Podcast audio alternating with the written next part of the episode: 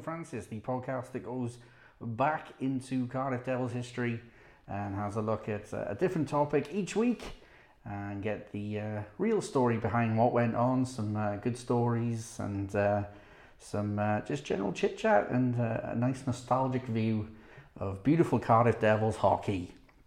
I'm Gareth Hewish, and uh, as always, I'm joined by Mr. Neil Francis. Hi, Gaza. And uh, today is a little bit of a change. We've had a little bit of a roster uh, shake up. We've gone uh, for a little bit of a small one week trade. Uh, Mr. John Donovan, unfortunately, uh, won't be joining us. And uh, we are, uh, of course, uh, incredibly upset about that because me and Franny haven't got the memory or the storytelling abilities. Yeah, I, re- I rely on JD a lot to uh, to remind me of stuff that happened in my own career. but what we have got is uh, a Cardiff Devils super fan um, who uh, also just happens to be one of the uh, best cyclists in the entire world. and uh, it is uh, Mr. Luke Rowe. Luke, thank you uh, very much for uh, inviting us um, to, uh, or sorry, joining us. Uh, tonight, and um, we are very much looking forward to finding out about your Cardiff Devils journey. Thanks for having me, guys. Um, Not Yeah. only not only a, a cyclist, but also a podcaster in your own right. podcaster myself, yeah. What's occurring? What's occurring? Check Give it it, out. give it a plug. Yeah. Yeah, Bit give it of a a plug. free plug there. Yeah, but, uh, listen to it myself, enjoy it, and good to get the background in another sport. yeah. So I always go, yeah, talking about cycling. So it's a bit of diverse, uh, diversifying now. Talk about hockey. Try not to say anything silly because you know I watch a lot of hockey, but I'm no expert. Won't have my stats quite as dialed as uh, John. So uh, got elite prospects in front of me and hoping for the best. Yeah. You're sounding like me more and more now. You give us some background on your uh, on your fandom. When was the, the first time you, you found out about the Cardiff Devils? When did you first uh, go to a game? Who was around? Give us some uh, some background. So I used to go uh, only to the Sheffield games, and my grandparents used to take us. Um, that was back in the day when they were played out of the stadium in the middle of town there, next to Toys R Us, um, Wales National Ice Rink. Never seem to get away from Toys R Us. It's always, it's always the stadium next to Toys R Us, isn't it? um, so we used to go down there and just kind of go to two, three games a year. Uh, and then we are just talking briefly before we started recording here that uh, after that it was 08, 09.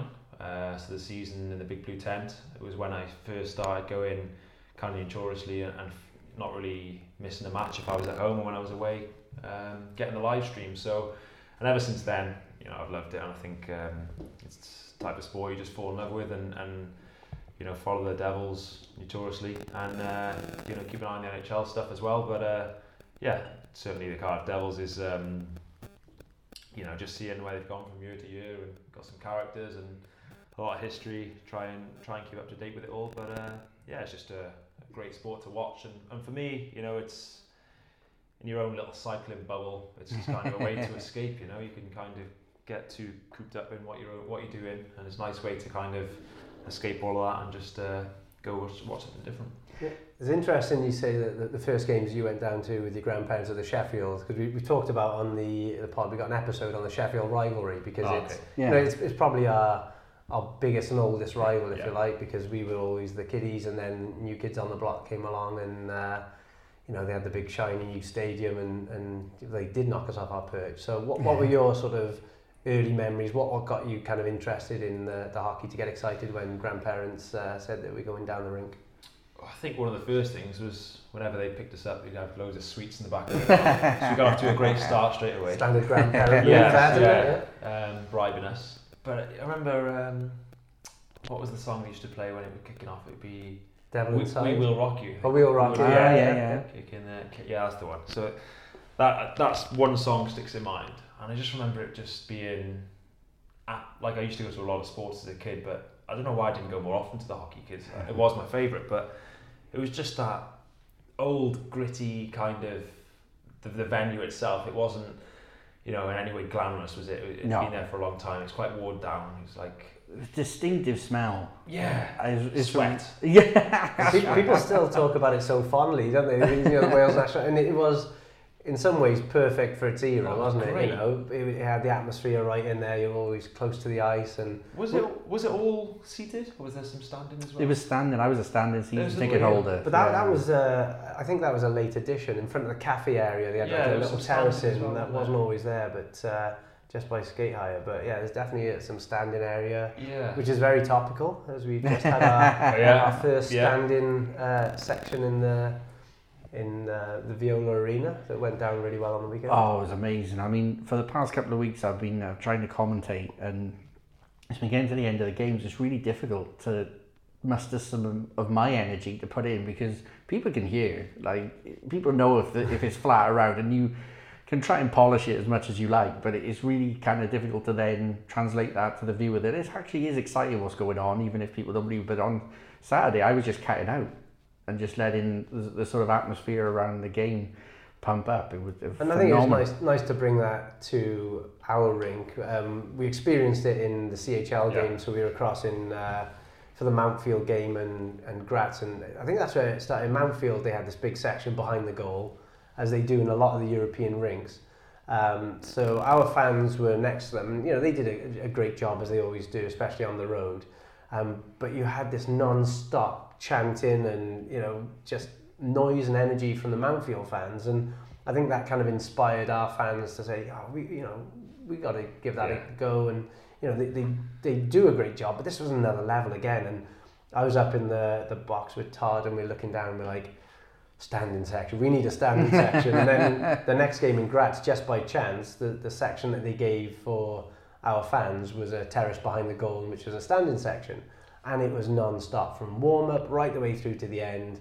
It was non-stop chanting. I went down myself for the third period and, you know, uh, got involved there. And it was just, it was such a buzz. And after that, you know, everyone's like, we've got to try and bring this home. And, you know, fair play to the fans that started it off. It was their own initiative. They actually bought an additional ticket, you know, for that block 13 to get something going. Then um, Todd jumped on board with it. And next thing, sell out the block, and it was uh, a big success. So hopefully we'll see that. So that's gonna carry forward. on now, Yeah, right? it's It's got gotta- Yeah. Yeah, it, it, One it's- block to two block.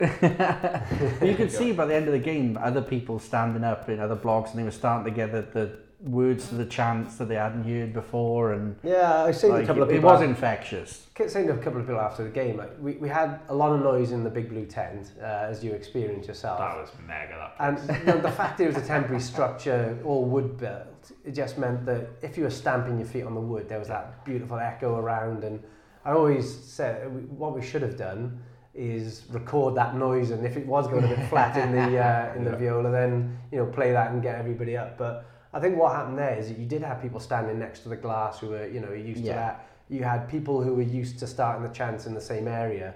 When we moved across to the viola, because it was like halfway through the season, people picked their, their season tickets based on the view, but maybe didn't coordinate it with each other. So you had people that used to sitting together and making the noise actually spread out around the arena. So they're still trying to make some noise, but it's hard to catch on then if they're just. yeah, that's just going to take with anything new a little bit of time, isn't it? For them guys, the vocal ones, the the guys who like to start the chance to, you know, perhaps they're all spread out and season by season, you know, they'll, they'll come together and, and make a racket, won't they? You used to have people with pucks on the on the glass as well, didn't you? You know, Yeah. it was so loud down there, it was bouncing. Yeah, I, I, my brother was at the back of the boat with a megaphone. I'd never seen him have a megaphone in his life. He took it from the fire evacuation thing at work. It's just uh, bizarre. Yeah, let's just hope there's not a fire where. yeah. Well, You mentioned the, the big blue tent there, and uh, that's kind of where your full-time fandom started. Um, I will, on behalf of John, have to say he hates he hated the tent, and a lot of Did he? people didn't really take to it. But you just said, "Hey, you loved it." Um, it was a really unique building in lots of ways. What was it? A kind of love at first meet thing for I you? when we when I went down there, it was just uh, it was kind of like you know the, the original ice rink in there. It was just quite you know it was, it was quite grotty, wasn't it? And um, and people were saying, yeah, it'd be so nice to get out of here, get to the new venue. But then when we got to the new venue, people wanted to go back to the big blue tent just because the atmosphere. And I think, like we said, that is, you know, it's getting there now, and it is going to take a little bit of time with, you know, the fans distributed. Um, it's a big building, noise doesn't travel as well as it did in the big blue tent, and it'll just take a little bit of time. But that, I remember like that that season. Which season was it where we had the the record of the most the most wins in a row?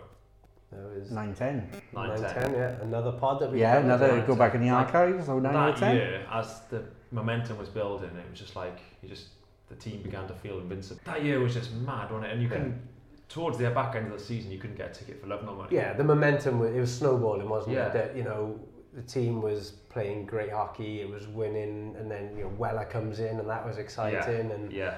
um, and yeah, you could feel something special building. It was great to watch. We're winning, which always brings people in there. And like you say, by, by the, you know, the middle towards the end of it, it was tough to get a ticket. And anytime it's tough to get a ticket, people buy earlier Buy and earlier. it kind of, yeah. I got a confession about that year actually. Towards um, We love a confession. Yeah, don't we do Yeah, love yeah. it, you know. no, I, the place I've to never, be, your I've never said this actually. So we got a towards the back end of the year, and I kept yeah buying tickets in advance. And then one game I thought I was going to be away for, and it turned out I was home. So we thought, right, we'll just get down there really early, try and get a ticket. Queued up, didn't get a ticket. So we thought, oh crap, what are we going to do? And, and there was no, that was that was it. So we waited outside, and we said, right, we have to get in some way or another.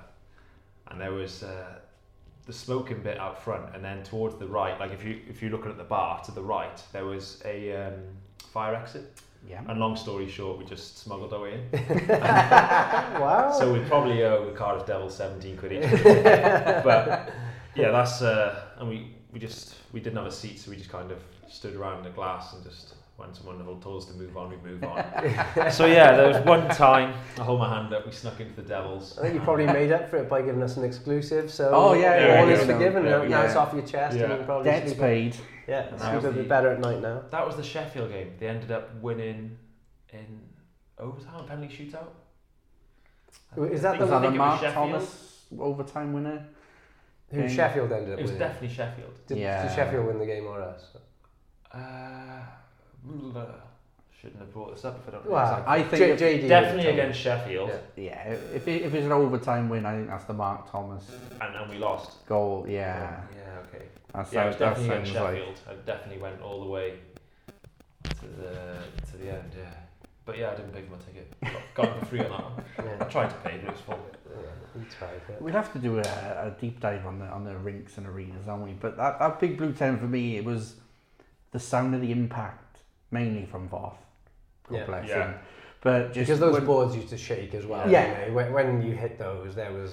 I think light I think it's like you're in a movie. Then like you hear that like sort of surround sound impact, and you think like, who's on the opposite end of that? They even had two people, didn't they, behind the Zamboni entrance, which like there was the, it was their job to hold the other side of the door. yeah. so like if there was a thrown open hit against the times. door, it was like right, these two guys just had to brace themselves against the door to stop it flying open. It was just that type of rough and ready. Yeah, and as the years went on, so that rink was originally designed for, they said three years, but it'll last up Yeah. to five years just to give you a bit of contingency. And we were, we were there 10 years. And what had happened, where they hadn't put in, I, I don't, I'm not a, sort of an expert on this, but whatever should have gone in the ground to kind of protect you from the frost and all stuff like that and destabilizing the ground, where they hadn't put that in correctly, the, you can imagine the um, the cold coming off the pad, sort of freezing and then melting, yeah. and it was destabilizing the foundations. So the boards actually started spreading outwards and leaning towards. so, so rather than being you know straight up Yeah. at 90 degrees to the ice and, and being true, every year that was going by, they, they were leaning, leaning, leaning, getting That's getting wider great, and isn't it? wider. Yeah. That's great. Yeah. That's Just It, it was the rinks. It was the rink that we loved as a team. I mean, Yeah. as grotty as it was, and you know, the changing rooms weren't the best, and you know, um, we grew to love it because we knew it gave us a you know a bit of an advantage, advantage, playing there, and other teams hated it. And I always remember seeing teams walk in, especially they had new players and players that played. You know, because the league at that stage was starting to get to a better Yeah. standard. So you're attracting guys that played in the NHL and you know the the top leagues. And um, I remember seeing who's the guy that played for I think it was Nottingham and then he went on to play for Belfast. Uh, he played at quite a high level. It'll come back to me anyway. He, he walked in and he couldn't believe his eyes when he did the thing. And straight away I knew that he was going to have an absolute stinker. And uh, and he did. And early on in the game, I think um, he had caught someone with a stick and he ended up getting thrown out. I think for sticking Lordo, because I think Lordo had Do you know the guy I'm on about now? I'm trying to I'm think who trying it is. What, what year would it be? I don't know. JD, Play, where I... play, definitely played for Nottingham and Belfast. Yeah, he, he signed later. Robin, Nathan Robinson, Ah, yeah, the, Nathan- the artist. the artist. Nathan yeah. Robinson. yeah, apparently turned down a uh, a sponsored car in Belfast in favour of a bike, Yeah, and he used to a, s- a push bike. a push bike, yeah, push There bike, yeah. Um, and he used to ride it to the rink. Yeah. He always, I remember turning up in the rink when you know we, we'd arrived as the away team, and he was riding it round the rink instead of Wow. walking round. Like, and Belfast, okay, it's a big rink, but Yeah. I don't think you need It's a bike to get around that it. far to Yeah. it? I mean, Yeah, so compared to the distances you go, I mean, I don't Yeah. think you need that. But yeah, I think he was a kind of different, different kind of guy. Um, but he, he was rattled in his head about the big blue tent, and you could see he was off his game. And something happened early on to one of our skill players. Lordo was the coach, and I grabbed him by the bench, and I was like, "Have a word in Robinson's ear. He's rattled already, and tell him that every time one of their players hits whichever our skill guy it was, you're going to take it out on him." Okay. So, so for everything they dish out to our guy, you're going to hit him twice as hard. And you can see him on the face-off. Lordo's kind of stepped across him, you know, and you kind of you see that action, and he's having a whisper in his ear, and you can see this guy like chirping back, and Lordo's kind of giving him the the look. And that very shift, I think Lordo went to hit him, and he went up and he just threw a massive high stick on Lordo, gets thrown out the game, five a game, high stick in out the game, yeah. and, and that was literally because the the tent was in his head. Yeah. Thanks for coming. um, from minute one. Um, no, it was it was a very. Um, I loved it. I, I just thought it was just so weird and wonderful, and I thought it was a selling point in itself to, to go down to this thing that you kind of can see from afar that looks like a mini IKEA, but you end up uh, like having all these sort of uh, memories from it. I just Be great now, wouldn't it, to go down? If you could go down now and just go to one game. Say there's a game on tonight. well, go it's in. Leeds. It you is. go to Leeds. It's Yeah. been That got rebuilt. moved to Leeds. Yeah, Yeah, it's so they, the, they the picked new, apart the frame and Is uh, there bit, much to save? bit by bit. yeah. But I think they're. I don't know if they played their first home game. Not yet, yet, no, but, no, no. um, It's got, it's got a, a history of being delayed, doesn't it? Because I don't know if Yeah. you remember. I heard you Um, spoke about that Leeds on, on the last podcast, didn't you? Yeah, uh, it um, the, the BBT was meant to be ready on a certain date, and we even got down there to play Newcastle. I think it was in the first game, and uh, the ice hadn't even sort of set by that time. So So did the game called- go ahead? no, I got No. called off, and then Well, the ir- irony of that is I actually got into that game because I was what, doing through the fire exit. Was it? Yeah, yeah. the security's lax on our fire exit, I tell you. Um, but I, from memory, the ice was a lot worse in later years than what it was on that Yeah. A few times the game had to get stopped and they had to get all the all the players out to skate Yeah, around. yeah, just to, especially clear the mist, wasn't yeah, it? clear the mist. Got to the point where you couldn't really see the puck and you had to yeah, Maybe Both we need benches a, off. a, a trip to Leeds uh, for, for old time's sake. yeah. because the, the exact same thing happened building it in Leeds that happened in Cardiff. It blew down. So they built the one frame, right, yeah. bit of a gust of wind, bit of a stormy night, gone. How much do you reckon they paid for the big blue tent? I think, I think, and don't quote me on this, they paid for its removal rather than Okay. pay to get it because it would have cost to take it down to Yeah. dispose of it. So they've paid for that and then taken up there to. I should just lit it up and insurance shops. Uh, what type of player do you prefer watching? You uh, a skill guy like a Joey Martin, or you a bit more of the the physical guy like uh, Voth? What what what's your what's your poison?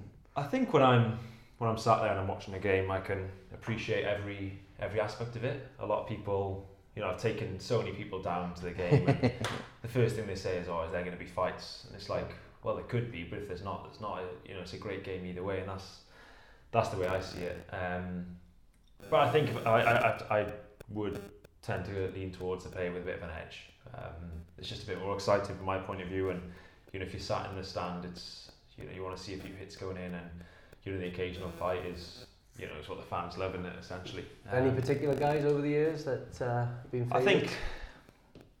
Oh, there's a few. I think this one standout player, uh, and you mentioned him earlier, would be Weller. Yeah. Uh, he was just because he was the full package, wasn't he? When even on that small ice pad in the big blue tent, he just seemed to just have an extra second than everyone else. And then that moment well, that, that clip where he played Nottingham and is it Lepine comes in? Yeah, and Neilson, Corey Neilson. Yeah. yeah. That was it, yeah. Yeah.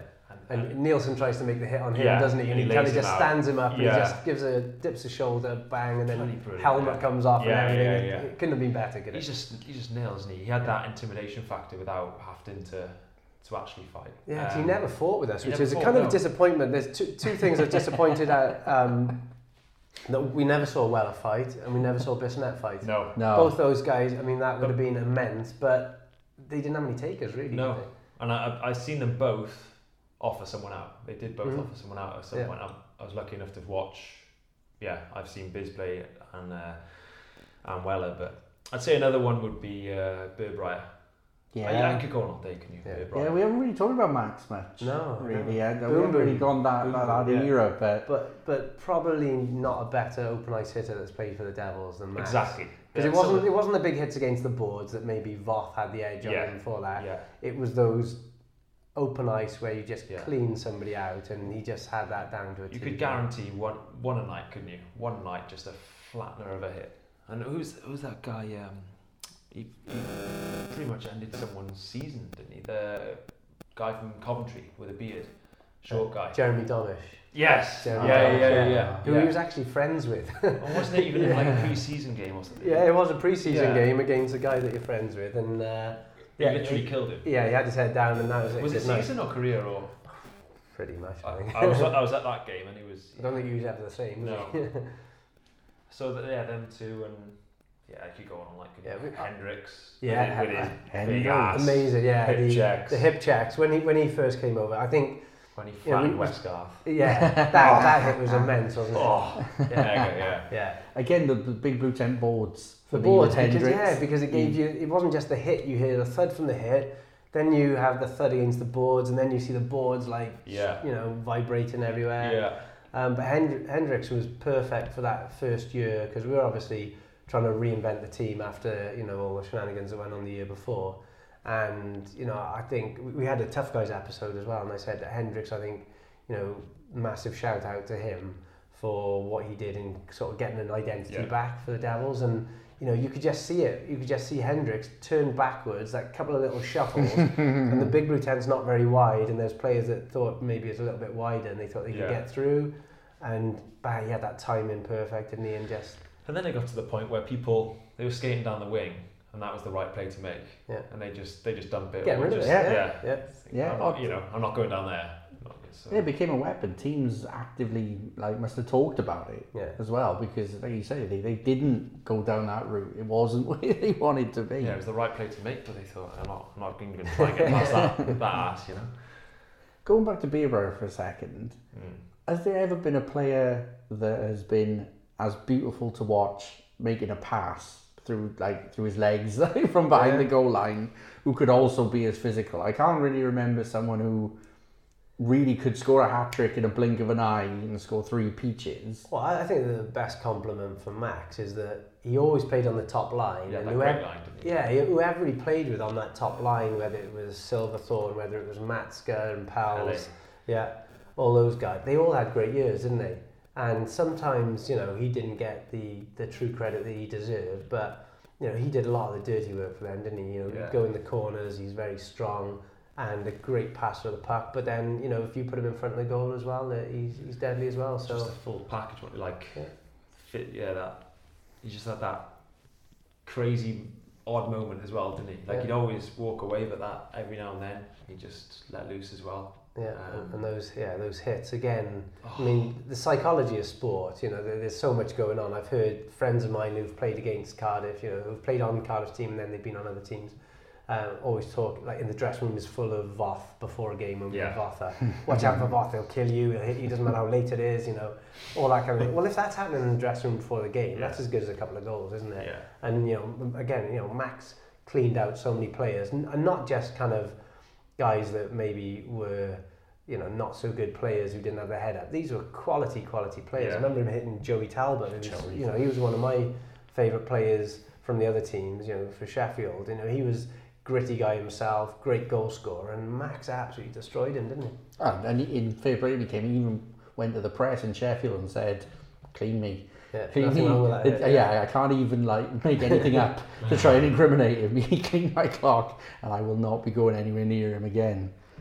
Were you um, there for the infamous ice clearance with Voth fighting behind the benches Hull. against Hull? Yeah. No, I wasn't. I uh, Ah. my brother was there. my brother was there, and he took his now wife, and it was her first ever game of ice hockey in her life. So he Nice. took her down. He said, "Right, watch this." And as it was happening, she burst into tears. she said it was absolutely madness, and, and she burst into tears. But she still goes from time to time. Um, but no, I wasn't there. I was with, with Hull. With that's that's where Max was over the back Oh, of the yeah, he was, yeah. yeah. Was it Knight? Uh, yeah, Adam Knight Adam was the Knight, guy who was fighting. Yeah, because he went and he Votha was in the bin. Yeah, He was already in the bin, and Tyler Michel. Michel. Yeah, who Yeah. like a, another great player who had that grit Oh, and yeah. finished all his hits and had high end skill and everything. Um, yeah, he was like Knight took an exception to him, Yeah. didn't he? And he just caught him off the puck and he just He started like rain. jumped Michel. He just didn't jumped him, Yeah. didn't he, in the game? He just started raining down punches, face. and then Votha comes steaming out of the penalty box, and and then it all kicks off, doesn't it? And then they both get kicked out, and Yeah. then meet behind the bench and uh, and have a, a rumble. So not many people actually saw the fight, but it was. he he was amazing. Well, you I, were on the bench. I was on the bench. 'cause We were all hanging over, just absolutely loving it because Votha was doing the job. You know, So what are you saying there? Well, we like yelling at Votha, like Yeah. you know, Kill him. hammering. Yeah, yeah, Well, I suppose once they've started, you Yeah. haven't got any other option, have you? Yeah, and I don't know if people know this, but the one person that did go in to try and stop it was Terry Phillips, of uh, the journalist for South Wales Echo and uh, and covered Devils for You can see him pull on the shirt as Yeah. Voth goes past it like, Terry, I, I've seen you, man, you know. It's a brave man. Yeah, Just let him go at it. yeah. But uh, that, that was probably one of the top five iconic moments in that building. Well, I got some coverage in there, you know, on the Wales, well, on the websites. And yeah, And he always used to be the beginning of the season. 'cause that was like the first game of that year. yeah. And then the next year was when Andrew Sharp. Yeah. Yeah, 'cause we- we're talking again um, off uh, offline about Wes Jarvis Yeah. because he was one of the f- he was there the first year that you went back to watching, yeah. Yeah. And, you know, he was a Eight, eight, big nine. big unit and quite a quiet guy, but then when he went, he you know he had that kind of Yeah, 'cause toughness. I think the year, so he was there in 8, 9, playing alongside Voth, but the year before, when he was playing for Basingstoke, Yeah. he'd fought Voth. that's right, yeah. Yeah, he or actually or Voth had, Voth had fought. fought him, I think. Yeah. You know, I don't think Jarvis I'm looking for it, but. Uh, Yeah, fair one. I- and because he was quiet, sometimes you get the tall guys. If, if a tall guy isn't tough, I think it works against your team because people can bully them a little Yeah. bit, and it looks great. You know, Yeah. it's something I try to do when I was playing because I was very limited skill. How can I get my team going? Well, if there's a guy I know that's kind of six three, six four, not particularly tough. If I go and throw a hit on him and put him down, then my team is loving He's not going to retaliate, so... Yeah, so my team's loving it. So I always used to try and do that as a an advantage. And um, yeah, Jarvis was quite quiet, so you just didn't think he had that in him. And you know, he had that fight with Votha, but it was that next year, i- i- you know, the, the one we're talking about here, where Andrew Sharp had just. Uh, what, I mean, I'm trying to think. Was it when started Voth? it? Was it when Voth threw that hit at Randy Dagenet? No, it Was that- was it that the wasn't year- that? No, that Voth got banned for that, and you know, hitting the slash or something like that. But something happened with Sharp. I mean, Sharp was there for one reason. Yeah. It, it wasn't to play, was it? It was to stir things up, and um, yeah, he he started on somebody, and Jarvie had just gone in there and absolutely fed him his lunch, didn't he? That's great, isn't it? yeah.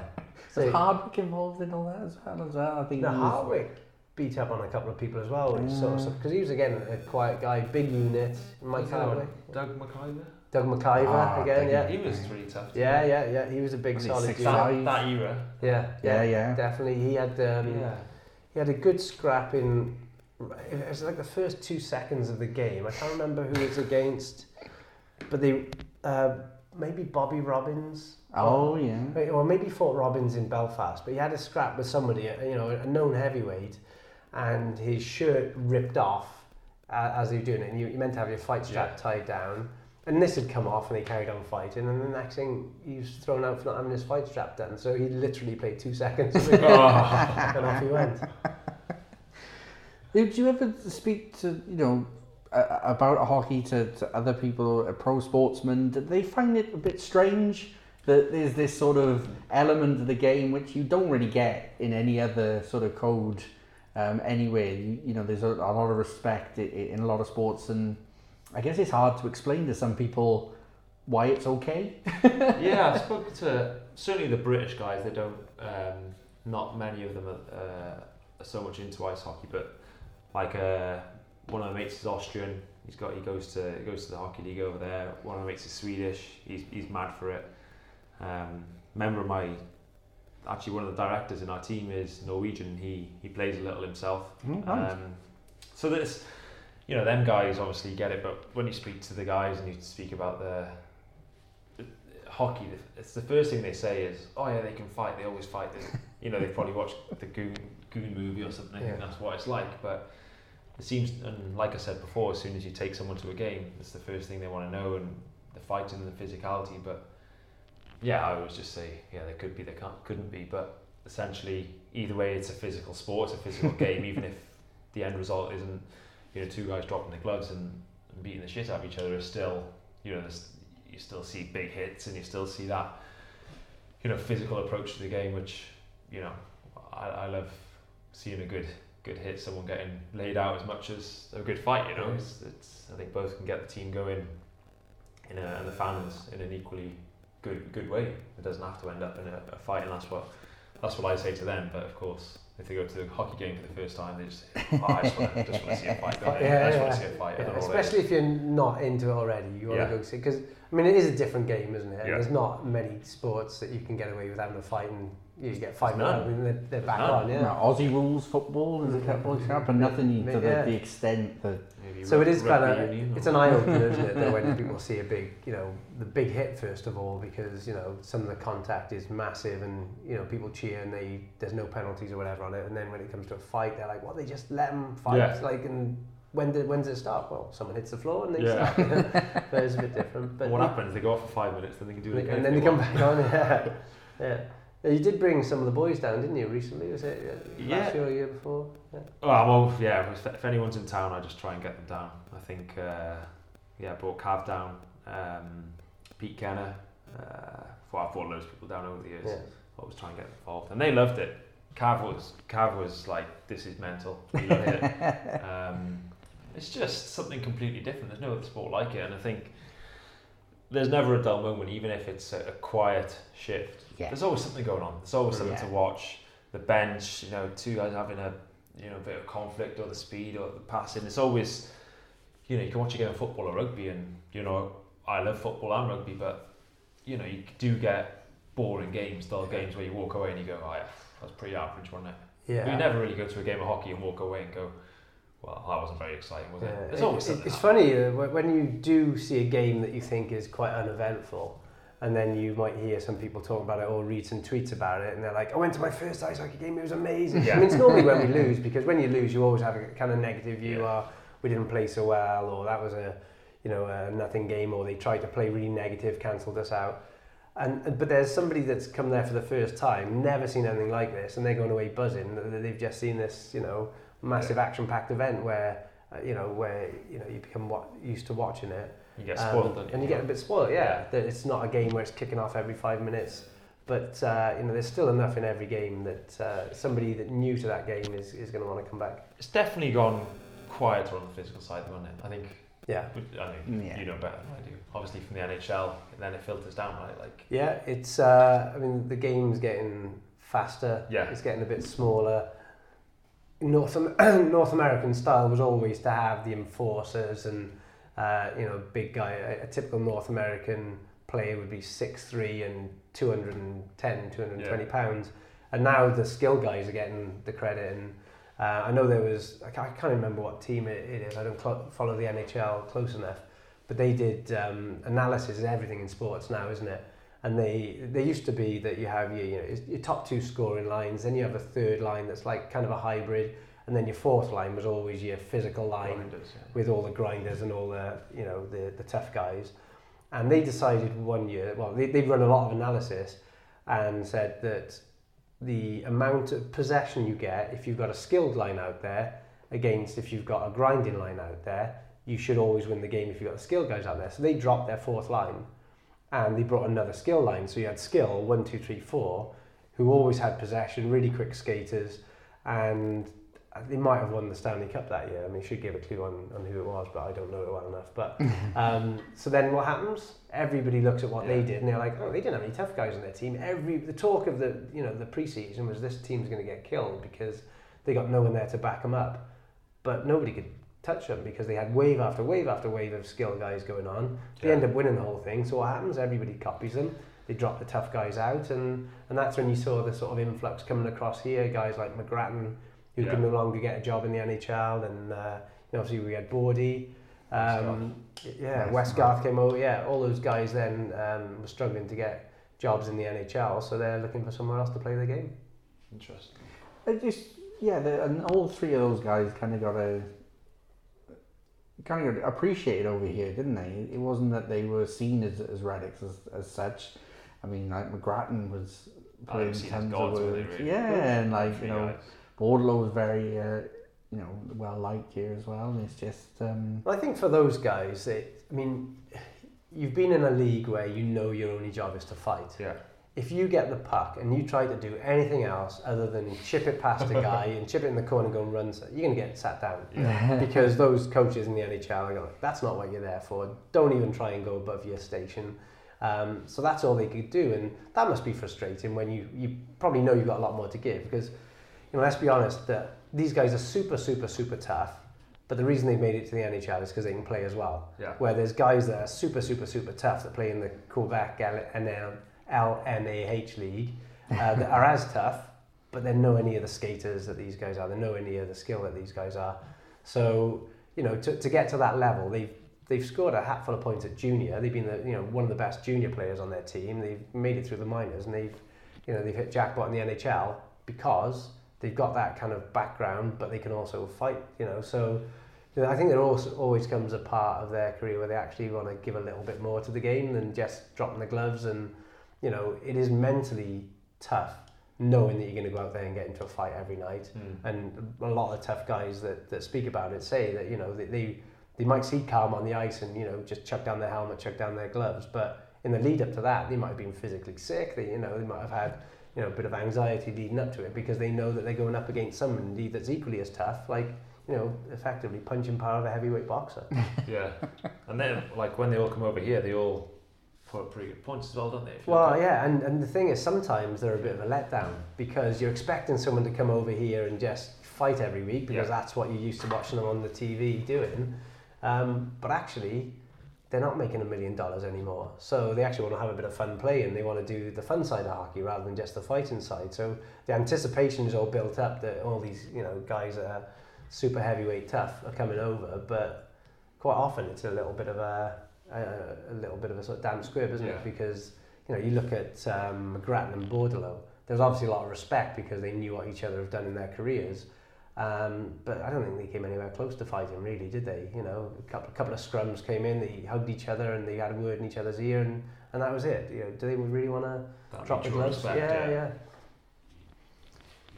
who do you like on this year's team? You, you've uh, you still keep up with it. You're still uh, on the stream and and such, trying to keep up with the the games. Is there anyone who's caught your eye so far on uh, this year's roster? Um, I've been to see two games since uh, you know the start of this year, and I think of the new guys, um, I'd say well, from the whole roster, probably the most impressive player uh, for me and the best to watch is, is Linglet. He's Yeah. just, I mean, he, he, like I said about Weller earlier, how he has the puck and he's think right, he just has that extra second all the time. He's in the right place, right time, has the time, and just that that calmness. I think he's my favorite favorite player to watch at the moment. Um, and then I don't know how to say his name, number fifteen. Mario Mackey. Mario Mackey. Yeah, Mario Mackey. Hello, That's a Marcy. mouthful in it. He's just a bit, loose as well, isn't he? Like, Yeah. just has a bit of an edge to him. Doesn't look like the toughest guy in the world, but he finishes every check. Um, you can see kind of pisses people off a bit. He gets under their skin, which which is nice. I think you need that, don't you? You've Just to bit of an edge, haven't yeah, just to break the norm. Yeah. sometimes I think you know we're a very disciplined side, and the way Yeah. that, that we play is disciplined. It's done us really well. But I think sometimes you just need that little game changer to get under the skin. And you know, we saw it in the first game that he played Yeah. in the Viola. It was 20 odd seconds in where he made a huge, huge hit, and you know, the guy took exception to him, exception to him, chased him around the ice, and ended up cross-checking him in the head. I think Yeah. you know, and it got a reaction. Yeah. And yeah, he's uh, he's a guy that I think would be horrible to play against Yeah. because he's not a small guy. I mean, he's six foot three. He's you know the Finnish guys are generally very very well built and good skaters, so he's got the balance to go with it and everything. You know, and uh, he, he saw on the the weekend that we weren't playing very well, and he threw a monster monster hit, and you know trying to get the guys going. I think having that little bit, like you say, that little bit of an edge is really important. So he offers us something a bit different. Yeah, it's nice, like just just as someone who sits in the stand and watch, just to see, you know, that one guy will always always finish a hit. Maybe if it's not, he won't always try and kill a guy.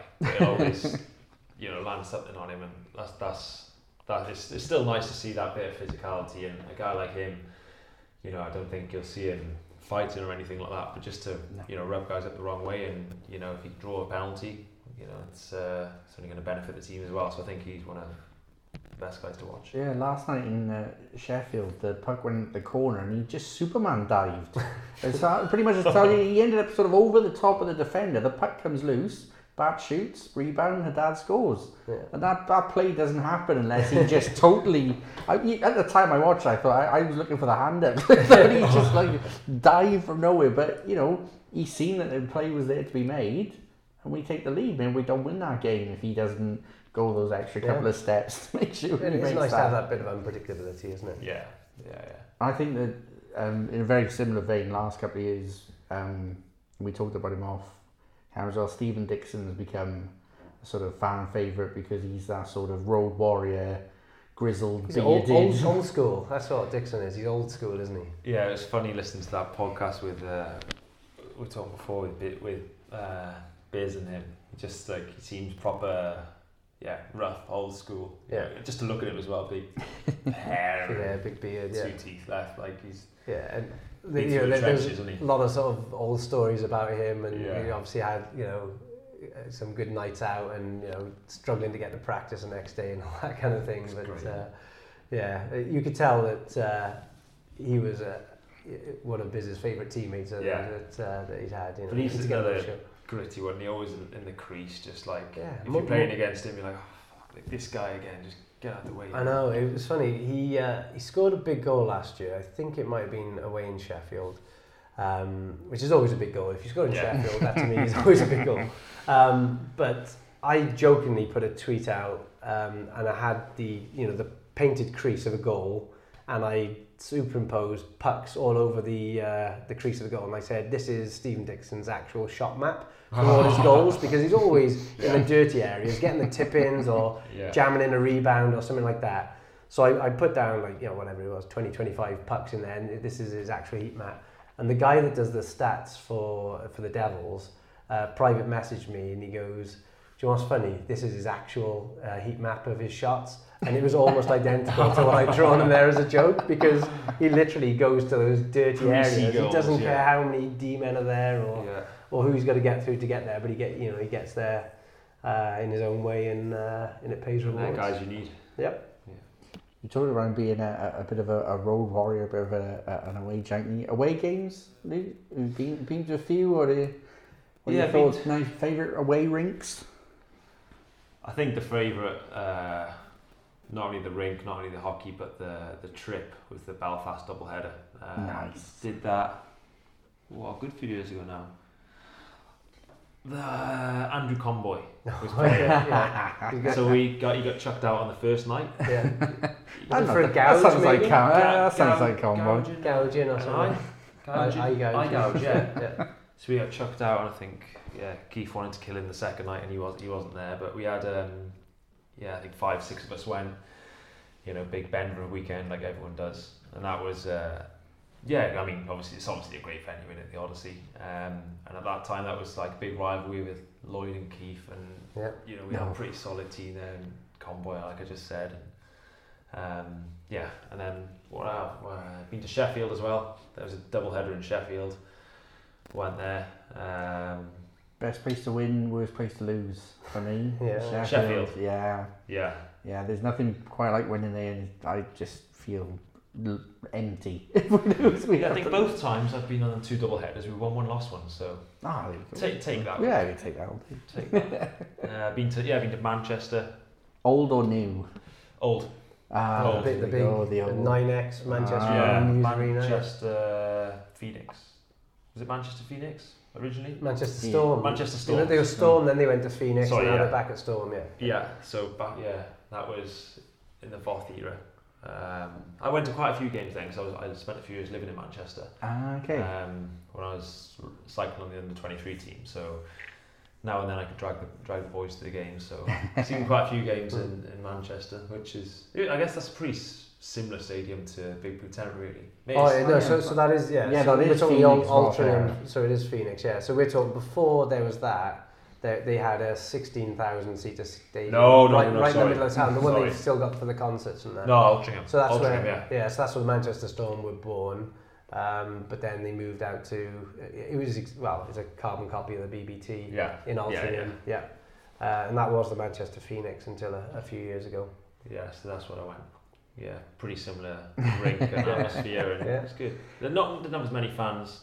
They're a bit, bit low on numbers down there, but uh, yeah. Yeah, they yeah, dropped still down, good. didn't they, as a Phoenix, bless them. And now Affinity's kind of taken all of that big blue tent ethos and Yeah, he's of- taken the blueprint from the Yeah. big, blue, big blue tent, and you know the one year it, it worked really well for him, didn't it? I think the first year where Finnerty took over there, Mm. they finished up in uh, second or third or something. And, you know these guys are competing on a fraction of the budget of you know the top teams, you know including ourselves now on a fraction. So for them to even you know take points off the big guys and uh, let alone finishing in the top half of the table is a massive achievement and didn't didn't go so well last year. I think they had a bit No. of bad luck with you know, some injuries and stuff. But, uh, you know, I, sp- I speak to Finnerty quite a bit and he's happy with his team this year. He's started uh, quite well, hasn't he? Yeah, he, he said, you know, load of good guys. They've got a lot of Canadian university guys who tend to be very well coached and very well drilled and, you know, will go out and do what you ask them to do. Um, and he supplemented it very nicely with Layne Ulmer, of course, who Yeah. we know well from Cardiff. And, you know, he's a, you know, fantastic guy to have on the team, great teammate uh, a leader on the ice and you know adds that bit of experience and his brother-in-law is playing there who's Yeah. who's got an even better resume than Layne so I think that was a smart move bringing those two older heads in there to kind of uh, lead the, the young guns that he's brought in steady the ship. yeah Um, let's talk a little bit about memorabilia. We were talking. Uh, you tweeted out about a stick that you have, and this may be another mystery to our show to go along with Beavis and One Punch and uh, all uh, all of the manner And of Steve-O. uh, and Steve-O, Steve-O, the the, uh, Hungarian interpreter the teetotaler fell off the wagon and this may go down, but we also may finally crack this if we put some uh, put some real effort into it. You have a stick from the 1984 Mhm. Olympic Games. Yes, we're missing our main man, aren't we? Who's going to try and help us get to the bottom of this. Yeah. John, John. John would have been a big help. So Yeah. my uh, brother's wife, her dad went to the 84 and 88 Winter Olympics uh, for biathlon. He got talking to a guy in the village, or got friends with a guy in the village who was from, I was going to say Czech Republic, but it was Czechoslovakia back in the Yeah, day. yeah, yeah, yeah. Sorry, Czechoslovakia. Uh, Czechoslovakian guy. Ended up swapping something, and, and off him he got a, a stick, which we got here, and a puck. And I tried to work out where, you know, try and put a name to whose it was. And I spent a while trying to look on elite prospects and asking a few people, but it's still a mystery. Um, so I showed you two guys, and we're none the wiser. But Well, Franny's got some sort of forensic detail about the stick. And how, how tall are you saying the I'm, guy I'm, would have been? I'm saying the guy is between five seven and five eight judging by the height of the stick um, it's like CSI. Yeah, yeah, I've confirmed that he's not number six because it Oh, does, yeah, does say sure. no- does say number six on the stick, but that's the lie of the stick. So that is the kind of angle where the shaft meets the blade. So that's six, showed, which is showed my hockey knowledge. of that. regulation. But I said, I said, look, he's got his name on it. It's next person, six. next person you show it to, you can say. Uh, this is a, a, a six line. Yeah. yeah. And we know he he's, is lefty, isn't he? he's a lefty. Yeah, He's, a, he's a lefty. Um, just scrolling down the roster, uh, number twenty-nine, Vincent Lukac. He's about five foot, five foot eight. Could well be him.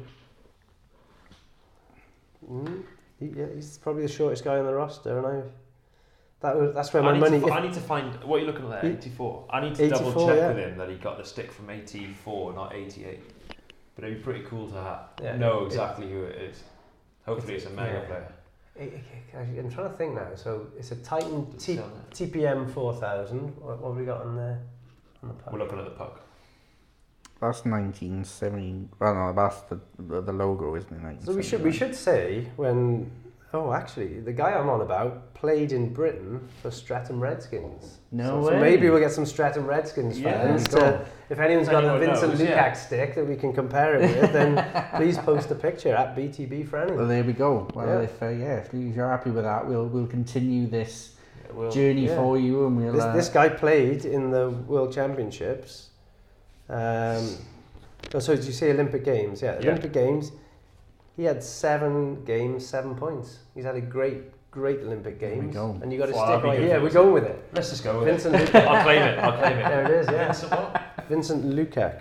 Lukac. Uh, Streatham legend. did I get? Did I get his name? right? Yeah, Luke. L U K A C. Lukac. I'll go with that. Vincent Vincent Lukac. Yeah, he's now sixty-five. I'm going to ask um, Danny's old man what exactly. Because he went to 84 and 88 Olympics, so we need to check which one he got the stick from. I think it was 84, but I'll have to double check. Yeah. I feel I'm- you- trying you'd to be think. devastated So- if it's 88 now, wouldn't you? It's- yeah. oh, he he probably played in '88, Vincent. He's, yeah, he's had a great Double Olympic whammy. Games. Yeah, you got to bring him back, surely, haven't they? Yeah, I don't know whether the Streatham move took him out of contention. yeah maybe, maybe. Well, if he played for Streatham, then he would have spoken English, so that maybe that was where the connection come from as well. Oh, there we go. So it all makes sense. Even, even better. Yeah, he was nowhere near the Olympic Games team in '88. So, uh, that, So if it was oh, he played for Fife Flyers as well. This guy, and he put up Wow. serious numbers: 161 points for Fife Flyers Jesus. in 34 games.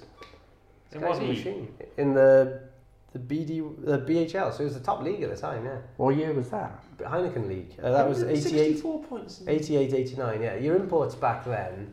The league wasn't so, so it was three imports as Ah. opposed to the 14 we have now. Mm. Um, the goaltending wasn't as anywhere near it is now. And if you didn't have, we I think we sacked guys who had less than sort of four or five points a game. If you came as an import and you didn't put up four or five points a game, then you weren't So cutting they the just be out there mustard. for half an hour. Yeah, they, well they would. They would play two lines. So we play four lines now. So they play two lines. You'd have maybe a couple of kids as your backup, um, and then yeah, they'd go out there and they'd get their. You know, the, the games were, I don't know, 12-6 was like a kind of average score. So uh, yeah, I was watching commentary Manchester last night and I was like 6 4 or, or 7 5 or something We went silly like that. And I was like, yeah. yeah.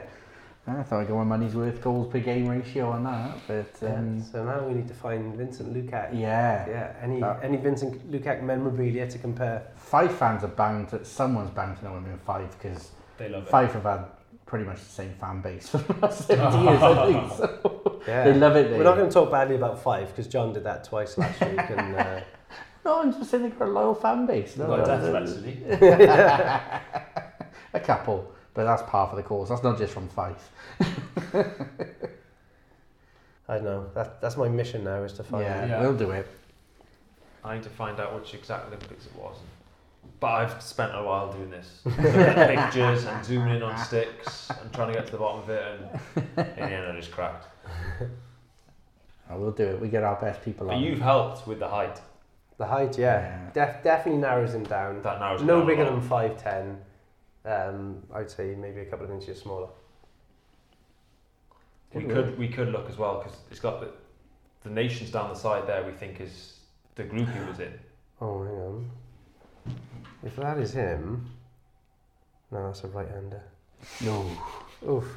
Ooh, we were so Lu- close. Lu- Lukac is back on the coho there. I don't Yeah, know. if we could, if we could have done that live. that It was- looks Spectre Francis. Yeah. All right, leave that one with me. That's your mission. Yeah. Have you ever played? Have you ever, have you ever had a skate? No, I'm like Bambi on ice. It's tragic. Um, I've tried a few times, and I'm just crap. And uh, it's actually in our in our cycling contract, in our team contract, that we're not allowed to ice skate. Fair play. Um, we're not allowed to ice skate. We're not allowed to ski. So since 2012, which is when I, I first signed my first pro contract, it's uh, yeah, this is not not an option, which is a bit of a shame. Um, I mean, if I went on the odd time in the winter, Mhm. you know, I don't think they, they mind just uh, you know the odd time, but it's just something that uh, you know I'm quite injury prone and I've battered myself a few times, crashed my bike, so I don't want to. Yeah, I'm, and, and I'm terrible at it. I'm like Bambi on ice, so just uh, yeah, stay away and, and stay in the crowd. But we did find a Luke Rowe, didn't we, that is playing somewhere in. Uh, I think I sent you a message as a, a Luke Rowe. Yeah, Yeah, yeah. He's, he's out there in, in the And- States. yeah. Trading off your name. Some hockey god. yeah. So yeah, you can always say, look me up on Elite Prospects. Yeah, I'll well, yeah, it. oh, yeah, prospects. Is he American? Is he? Yeah, I think so, yeah. So that means um, I'm usually there's two of us who have got an elite prospects page. so now it's just me. Feel left out. Um, Franny, any any further thoughts? We've done uh, we've delved quite quite Yeah. deep into this sort of Big Blue Tent No, era, the I, old. I think the uh, one thing that, that we need to mention is where we're recording from today. So it's normally it's at Gaz's house, but Yep. we're at Luke's house, and we're we're in your man cave, aren't we? And it's uh, very very much hockey themed, isn't it? So you know, just looking around, we've got uh, signed Devil shirts up there. We've got a, a Kopitar LA Kings shirt. Um, signed. Signed. Don't don't. Nonetheless, you so, know, that's, so there's uh, there's a link to the team Ineos, one of your staff. Yeah, there, one of our members of staff uh, knows him pretty well. Yeah. So he, he mentioned he, he got told about hockey. He said, oh, "Do you know this guy, uh, Kopitar?" Like, Come on, man. Yeah. Anyways, he got me that jersey, so that's pretty sweet. Yeah, and looking around, we got the. Got a random, a random hockey stick. That's a devil stick. Oh yeah, yeah, nice. And uh, what year is that one from? We know. Last year. Oh, Yeah, last that's, year. that's new. Yeah. Um, and we've also uh, sitting on some Oh, yeah. quite fantastic bar stools. I'm stools. very very jealous Yeah, of the stools. So That's we've got Geddes from America. these are the the original four, aren't they? So we got a Maple Leafs, a Boston Bruins, a Red Wings, and Philly. Flyers. Philly. Were Philly in the original four? I don't know. Let's say they I'll were. say yes. uh, no, I think Montreal. Montreal Canadiens. Yeah. Yeah, but uh, three out of the original four anyway. There we go. But uh, yeah, very impressive bar stools, and uh, you got right on the top of the bar. We've got uh, a Rowie's bar with loads of uh, loads of photos of the Devils and uh, and Boston as well. So that's your team, isn't it? That's my team, Bruins. That's my brother. He tried hockey. Look. My, my, brother got me that, so that's Yeah. my brother and, and one of my mates. Yeah, you go. They, they, they tried hockey, all the gear, Yeah. no idea. Um, ah, it's good, yeah. Many a beer's been sunk in here. Yeah, and this is where you uh, you web stream some of the games, yeah. When you yeah, can't make it yeah, yeah. We got a Apple TV, so yeah, just like a game on here, chill out, a couple of beers. A lot of uh, a lot of good times we've been having here. It's one room where I just kind of got my little leg chair, so I come in here, you know, in the winter, Yeah. get away from everything, maybe have a little tip of whiskey and watch a watch a hockey game. Oh, Oh, I'm very impressed. That's uh, that, that's my perfect Saturday evening. There you go. It's been a long time since they've allowed me to have a tipple of whiskey during the Devils home game. Off it's home, I'll be down there, but if it's away, Yeah. I'll uh, Check stick the on here. webcast on, get the boys round, Yeah. and uh, A couple of us sitting here, watch a game, dream. Domino's Pizza. Oh. Bob's your uncle. amazing. Yeah. right, Luke, thank you ever so much for allowing us uh, to come into the man cave and uh, for giving us uh, an insight into why you love the devil so much. It's been uh, really fantastic to be our first guest. First we've guest, been yeah. threatening, First for, yeah, we've been threatening for so long Pop the to cherry. get, to get a guest on. And um, yeah, you've been fantastic. So um, yeah, hopefully see you at the the rink. When when do you think you're going to get to a game? Well, not for a while now. Hmm. Um, yeah, go away probably around Christmas time. I go away for two, three months now. So yeah, be racking up a bill on uh, watching them online. So I won't be down for a while. Well, we'd be delighted to uh, to have you back, and uh, yeah, we'll get you back on the podcast as well later on. Maybe we'll do a little uh, mid-season review or end of season review or something, and uh, we'll uh, see if we can find out who, who stick that is as well. We'll, uh, we'll get it. That's the challenge for this. Let's take some week, photos and get out of there, don't we? Someone is- somewhere knows. and It's cracking me. So We'll do it. Randy, any any closing words from yourself? No, that's been good. I mean, we, we've chatted. It's always good to get another sports person's uh, insight into it. And you know, I've chatted to Luke at games, and you know, you, you have got a, a lot of knowledge of what's going on, and you know, you can tell that you've watched a lot of games, and uh, you know, you, you pick up and you appreciate the finer things of the games that maybe uh, the average spectator doesn't. So uh, you know, you definitely pick up, and you've got a good eye for the game. Oh, thanks, mate. Oh, and of course, let's get, scout? let's Yeah. get, Yeah. let's get some plugs in for your podcast as well. And, Yeah. Yeah, what's occurring? Check it out. Me and uh, fellow Welshman Garrett Thomas started it uh, a couple months ago. So yeah, check it out. It's a bit Yeah. rough around the edges, but No, I like It's I like the uh, you, you picked your dream team, didn't you? Um, Yeah, I enjoyed yeah, that yeah. one. Yeah, 'Cause we, we did something you similar. a similar thing. I'm We, we did, one. yeah, picking from t- uh, guys that hadn't played for for our team. You know, Yeah. who would who would we like to sign? But you know, you did something similar on there in terms of your. I, I still don't fully understand the roles in cycling, but No. you know, always trying to learn and uh, picking things up from what's occurring. So yeah, it's good to get that. Uh, Bouncing off that- each other. Yeah, exactly. Yeah. at least they couldn't pick Dan Tessier to annoy you. Yeah, yeah. it's not coming near any dream team. Doesn't matter how many points he's got. Uh, right, brilliant. Thanks Thank you having me, ever guys. so much. That that was uh, excellent. And uh, like I said, we'll get you back on at some point when you're less busy. And uh, best of luck to yourself when you're uh, going off now and um, uh, in your your expertise. And uh, yeah, we've been uh, behind the bench with uh, Neil Francis. Thank you very much, Neil. Cheers, guys. Cheers, Luke. Thank you very much, guys. Luke. And uh, yeah, we'll be back to uh, our regularly scheduled programming at some point in the next few weeks. And uh, Mr. John Donovan will be back to we, join us. are we well. it out with Brass Bonanza? Of course. Let's get it on.